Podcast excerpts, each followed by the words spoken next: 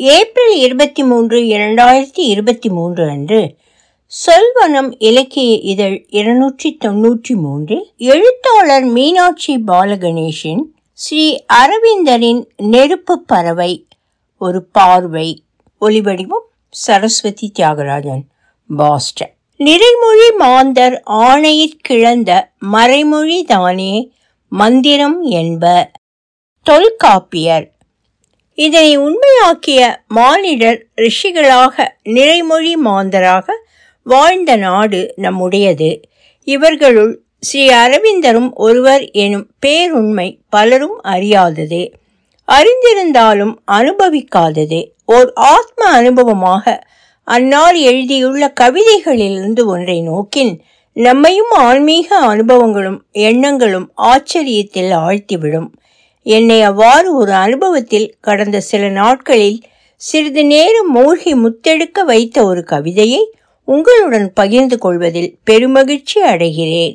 ஸ்ரீ அரவிந்தனின் பறவைகள் பற்றிய கவிதைகளில் நாம் ஆங்காங்கே காணும் மாய பறவை என்பது எல்லையற்ற ஆனந்தத்தில் அமிழ்ந்துள்ள ஆத்மா என அவரே சாவித்திரி எனும் தமது நூலில் விளக்குகிறார். அவருடைய சாவித்திரியில் ஓரிடத்தில் இப்பறவையை பற்றி பேசுகிறார்.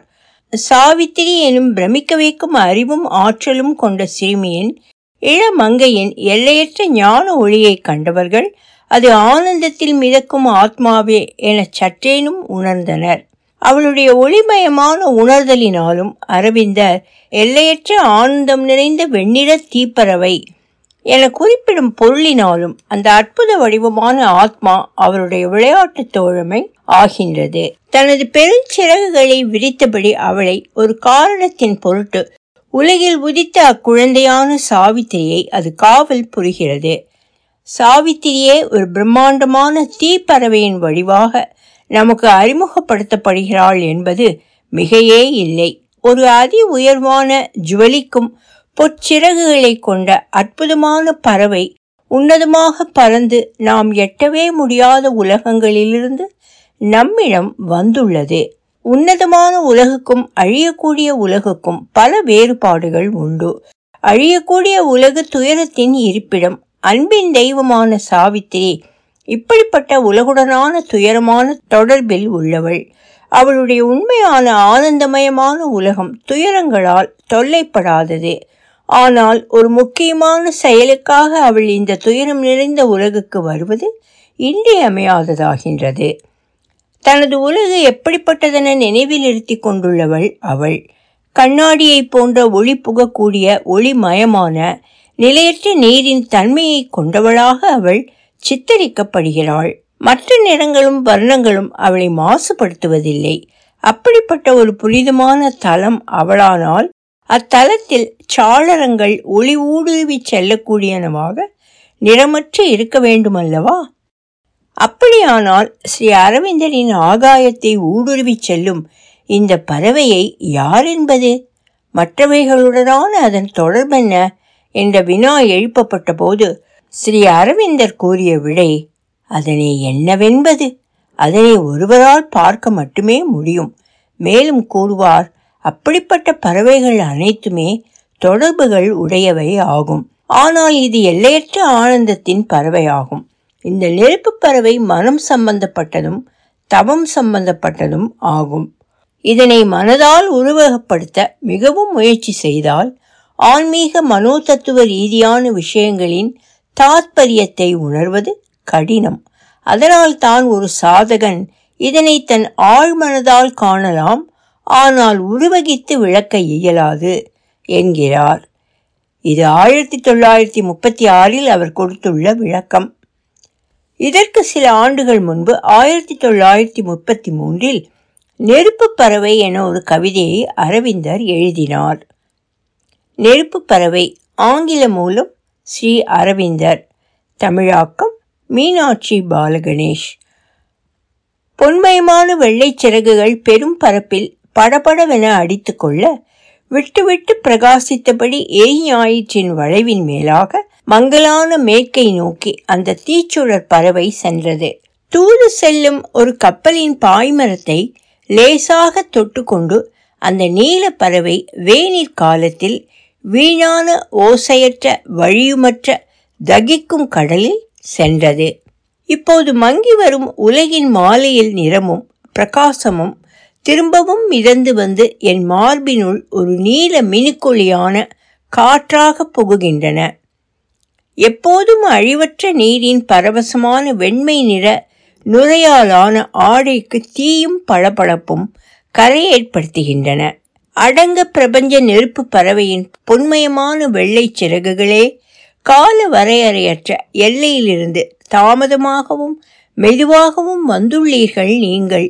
தேவதையே இங்கு என்னை நோக்கி பாடுபடும் பூமிக்கு அவனுடைய ஆண்டவனுடைய சிவந்த தீவிரமான தெய்வீக அன்பிலிருந்து விடுதலையான மௌனமான சக்தியையும் கொண்டு வருகிறீர்கள்.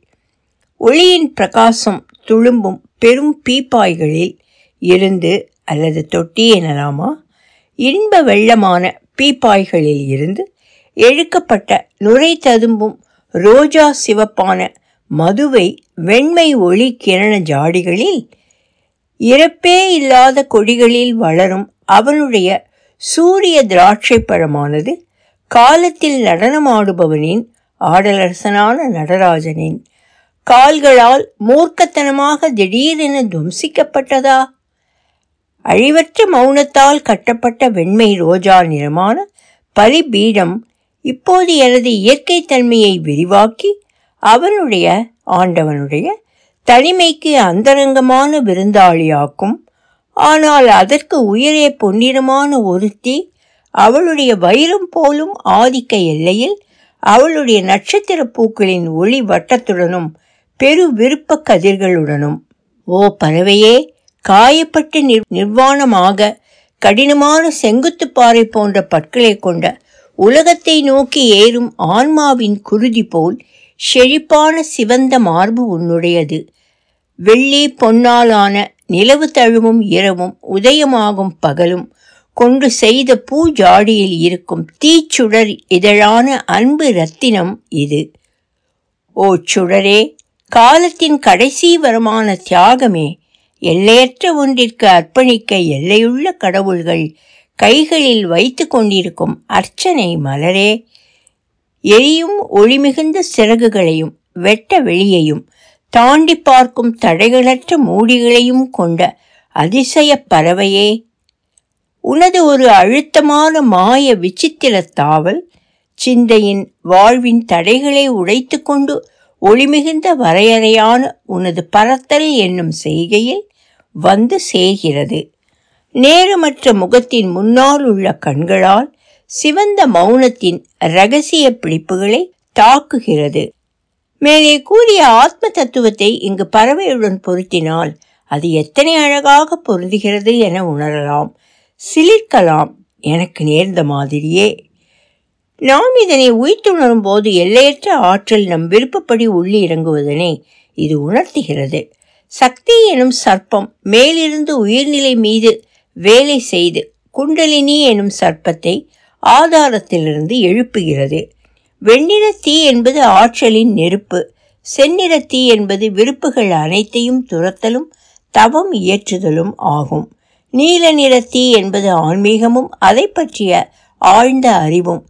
இதுவே அறியாமை எனும் இருளை விலக்கி உள்ளத்தை தூய்மையாக்குகிறது. பறவை என்பது ஆத்மாவின் அடையாளமன்றி வேறொன்றல்ல. பெரும்பான்மையான பொழுதுகளில் இவை மனோசக்தியையும் ஆத்ம சக்தியையும் குறிக்கின்றன. இங்கிவை ஸ்ரீ அரவிந்தரின் எழுச்சியடைந்த ஆன்மீக அறிவை வெள்ளிய நீல நிறம் கொண்ட தீயினால் உருவகித்து உலகிற்கு உணர்த்துகின்றன. அது ஒரு மரத்தில் அமர்ந்துள்ள பறவை போன்றது. சந்திரனிலிருந்து ஒழுகும் சோமரசம் குளிப்பாட்டும் சோமா எனும் செடி அலைகளுடன் கொந்தளிக்கும் கடல் அபரிமிதமான பலம் கொண்டவனும் தான் செய்யும் காரியங்களில் வெகு சாமர்த்தியமானவனுமான ஒருவன் தனது வாயில் நெருப்பை ஏந்தி கொண்டு வேகமாகச் செல்வது போன்றதாம். வேறு ஓமைகள் இன்னும் தேவையா? பிரமிக்கிறோம். காலத்தை கடந்ததொரு வெளியினின்றும் இந்த அபூர்வ அதிசய பறவை வந்ததோ வெனும் கவிஞரின் ஸ்ரீ அரவிந்தரின் வியப்பு நெருப்பு பறவை எனும் இக்கவிதையில் வெளிப்படுகிறது. மூன்று நிறங்களை கொண்ட தீயை காட்டும் இப்பறவையை ஒரு கட்டத்தில் தியாகத்தின் சின்னமாக காணலாம். இந்த மாயப்பறவை ஒரே ஒரு தாவலில் மனம் உயிர் ஆகிய தடைகளை கடந்து விடுகின்றது. பரந்த ஆகாயத்தை வெள்ளிய பொன்னிறம் கொண்ட சிறகுகளால் கடக்கும் நெருப்பு பறவை ஆகாயத்தில் ஒளியேற்றி பின் கவிஞரின் இதய கமலத்தில் அமர்கிறது. காலங்களை கடந்த வெளியினின்றும் அது வந்ததோவென அவர் வியக்கிறார். தெய்வீக அன்பை மட்டும் அது கொண்டு வரவில்லை அமைதி தவழும் ஒரு விடுதலை உணர்வையும் உலகிற்கு கொண்டு வந்துள்ளது. தியாகத்தின் வரமானது அந்த நெருப்பு பறவை. தமது ஒரு கடிதத்தில் ஸ்ரீ அரவிந்தர் நெருப்பு பறவையை இந்திரனுக்கும் ஒரு முனிவருக்கும் சோமரசத்தை கொண்டு வந்த ஒரு வேதகால கவிஞனாகவும் காண்கிறார். இவை ஒரு அற்புத உலகத்தின் சின்னங்கள் என்கிறார் அவர்.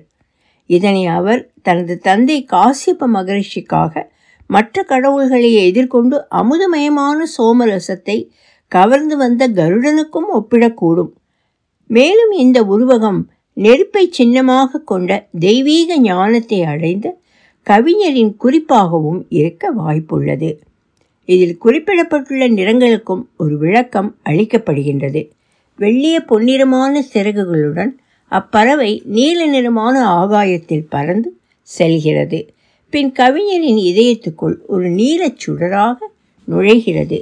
இதனையே அவர் இவ்வாறு விளக்குகிறார். இப்போது மங்கி வரும் உலகின் மாலையின் நிறமும் பிரகாசமும் திரும்பவும் மிதந்து வந்து என் மார்பினுள் ஒரு நீல மினுக்குழியான காற்றாக புகுகின்றன. எப்போதும் அழிவற்ற நீரின் பரவசமான வெண்மை நிற நுரையாலான ஆடைக்கு தீயும் பளபளப்பும் கரை ஏற்படுத்துகின்றன. நீல நிற ஆகாயமும் கடலும் முடிவற்ற தெய்வீக உணர்வை குறிக்கின்றன. நெருப்பு பறவை எனும் ஆத்மாவானது நீல நிற ஆகாயத்தில் வெண்மை நிற நுரையாலான அழிவற்ற நீரில் கரை ஏற்படுத்தி பறந்து செல்கிறது. திரும்பவும் அந்த ஆத்மாவான பறவை துயரப்படும் பூமிக்கு கடவுளின் சிவந்த தீவிரமான தெய்வீக அன்பை கொண்டு வருகிறது என்கிறார். அதனை அந்த சோமரசத்தை ஒளியின் பிரகாசம் துளும்பும் பெரும் பீப்பாய்களில் இன்ப வெள்ளமான பீப்பாய்களில் இருந்து எழுக்கப்பட்ட நுரை ததும்பும் ரோஜா சிவப்பான மதுவானது வெண்மை ஒளிக்கிரண ஜாடிகளில் காலத்தில் நடனமாடுபவனின் ஆடலரசனான நடராஜனின் கால்களால் இறப்பற்ற திராட்சை கொடி மூர்க்கத்தனமாக திடீரென படைக்கப்பட்டதா என கேட்கிறார். கவிஞரின் தேர்ந்தெடுத்த சொற்பிரயோகங்களில் நிறங்களின் அழுத்தமும் ஆதிக்கமும் நெருப்பின் அதன் சக்தியின் உயர்வான தரத்தை குறிக்கின்றன. நீல நிற ஆகாயமும் கடலும் தெய்வீகத்தின் எல்லையற்ற தன்மையை சுட்டுகின்றன. ஸ்ரீ அரவிந்தரின் ஆன்மீக நெருப்பானது பிரகாசமாக எரிந்து மனித ஆத்மாவில் சுத்திகரித்து தெய்வீக அன்பையும் அறிவாற்றலையும் தேடும் உள்ளங்களுக்கு கொண்டு தருகிறது எனலாம். திரும்ப திரும்ப நாம் நெருப்பிக்கான இந்த குறியீடுகளையே ஸ்ரீ அரவிந்தரின் அனைத்து கவிதைகளிலும் காண்கிறோம். நெருப்பென்பது ஒளி கொடுப்பது உலகை வலம் வருவது தெய்வீக உணர்வு தெய்வ தூதன் உண்மையின் தூதன் உண்மையின் காவலன் இன்னும் பல. நெருப்பு பறவையில் காணும் பறவை ஸ்ரீ அரவிந்தரை ஒரு யோகியாக காட்டுகிறது. அவரது உள ஆன்மீக நிலைப்பாட்டை இக்கவிதையில் வெகு நன்றாக உணர முடிகிறது. அடர்ந்த சிவந்த மார்பினால் அப்பறவை கரடுமுரடான உலகை தேடி ஏறுவதும் காயப்படுவதும் ஆத்மாவானது உயர்வான ஒரு பேரின்பத்தை நாடுவதை குறிக்கின்றது. ஸ்ரீ அரவிந்தரின் மற்றொரு படைப்பான ஊர்வசியில் அவளை தேடிச் செல்லும் புரூரவசின் பயணமானது பறவையின் பறத்தலை குறிப்பிடுகிறது. மனிதர்களின் உலகின் அரசனான புரூரவஸ் கடவுளை தேடும் மனித ஆன்மாவிற்கு ஒப்பிடப்படுகிறான். ராஜரிஷியான அவன் தெய்வ பெண்ணான ஊர்வசியை தேடி அலைகிறான். கடைசியில் அவன் உலகை நீத்து தேவலோகத்தை அடைகிறான். இதனை ஒரு பறவை உயர உயர பறப்பதுடன் ஒப்பிடுகிறார் ஸ்ரீ அரவிந்தர். நெருப்பின் மணப்பெண் எனும் கவிதையில் காணும் நெருப்பு ஒரு எரியும் மானிட ஆத்மா தெய்வீக ஞானத்தையும் உள் ஒளியையும் பெறுவதை குறிக்கிறது. அதே மானிட ஆத்மா பிறப்பின் அதிசயம் எனும் கவிதையில் ஸ்ரீ அரவிந்தரால் நிரந்தரமான நெருப்பின் பொறியாக காண்பிக்கப்படுகிறது. இந்த மானிட ஆத்மா ஜீவாத்மா பரமாத்மாவின் ஒரு துகளே அன்றோ? மனித உள்ளம் தெய்வீக ஞானத்தை பெற முயலும்போது அது ஒரு அதீதமான விசையுடன் வருகின்றது. நெருப்பு காற்று எனும் கவிதை இதனை அறிவின் அல்லது உண்மையின் சக்தி அல்லது விசை என விளக்குகிறது. நெருப்பு பறவை மன உடல் தொடர்பான தடைகளை உடைத்து கொண்டு ஒருங்கே தெய்வீக ஞானத்தையும் கொணர்ந்து சோமரசத்தை தேடல் பக்குவத்தில் இருக்கும் மனித உள்ளத்திற்கு அளிக்கிறது. இங்கு ஸ்ரீ அரவிந்தனின் நெருப்பு பறவை உயரே எழுந்து பிரகாசமாக பறந்து நம்மையெல்லாம் ஆச்சரியத்தில் மூழ்கடிக்கிறது. இதனை மட்டுமே படித்து உள்வாங்கி அந்த பிரமிப்பிலிருந்து நான் இன்னும் விடுபடவில்லை. ஸ்ரீ அரவிந்தனை பற்றிய ஒரு அறிமுகம். ஸ்ரீ அரவிந்தர் முந்தைய பெயர் அரவிந்த கோஷ். கொல்கத்தாவில் ஆகஸ்ட் பதினைந்தாம் தேதி ஆயிரத்தி எண்ணூற்றி எழுபத்தி இரண்டில் பிறந்தார். அவர் ஒரு யோகி தத்துவவாதி மகரிஷி கவிஞர் இந்திய விடுதலை போராளி என பன்முகங்கள் கொண்டவர். பத்திரிகையாளராகவும் சில காலம் செயல்பட்டார். பிரிட்டிஷ் ஏகாதிபத்தியத்தை எதிர்த்து விடுதலைக்காக போரிட்ட தலைவர்களில் இவரும் ஒருவர். ஆயிரத்தி தொள்ளாயிரத்தி பத்தின் பின்பு ஆன்மீக சீர்திருத்தவாதியாக மாறி ஆன்மீக முற்போக்கு சிந்தனைக்கும் மனித சமுதாய முன்னேற்றத்திற்கும் வழி கோரினார். கேம்பிரிட்ஜ் பல்கலைக்கழகத்தில் ஐசிஎஸ் படித்தார். விடுதலை போராட்ட பங்களிப்பில் சிறையில் பல காலம் இருந்தார். அப்போது இவருக்கு பல ஆன்மீக அனுபவங்கள் ஏற்பட்டன. சிறையினின்றும் வெளிவந்தவர் தமது அரசியல் சார்ந்த பணிகளை நிறுத்தி பாண்டிச்சேரி சென்று ஆன்மீக தேடலில் இறங்கினார். அங்கு இவருடன் ஆன்மீக தேடலில் ஈடுபட்ட அன்னை எனப்படும் மிர்ரா அல்பான்சா என்பவருடன் இணைந்து அரவிந்த ஆசிரமத்தை அமைத்தார். இவர் எழுதின ஏராளமான நூல்கள் இவருடைய ஆன்மீக தேடல்களையும் அனுபவங்களையும் விவரிக்கின்றன. அவை Savitri a legend and a symbol the life divine synthesis of yoga hymns to the mystic fire the Upanishads Sri அரவிந்தர் ஆயிரத்தி தொள்ளாயிரத்தி ஐம்பதில் சமாதி அடைந்தார் தொடர்பான பார்வை நூல்கள் கட்டுரைகள் the letters of Sri Aurobindo Sri Aurobindo the collected poems K.D. Setna, the poetic genius of Sri Aurobindo, Nagin Doshi, the power of Agni and the psychic power, some answers by Sri Aurobindo, Mother India, June July 1974, savitri.in blogs forward slash light of supreme forward slash the white hyphen fire hyphen dragon hyphen Bull hyphen off hyphen endless hyphen bliss. Incarnateword dot in forward slash cwsa forward slash 27 forward slash replies hyphen to hyphen questions hyphen on hyphen the hyphen bird hyphen off hyphen fire. Savitri, a legend and a symbol by Sri Aurobindo, 1933. ஒலி வடிவம் Saraswati Thiagarajan Boston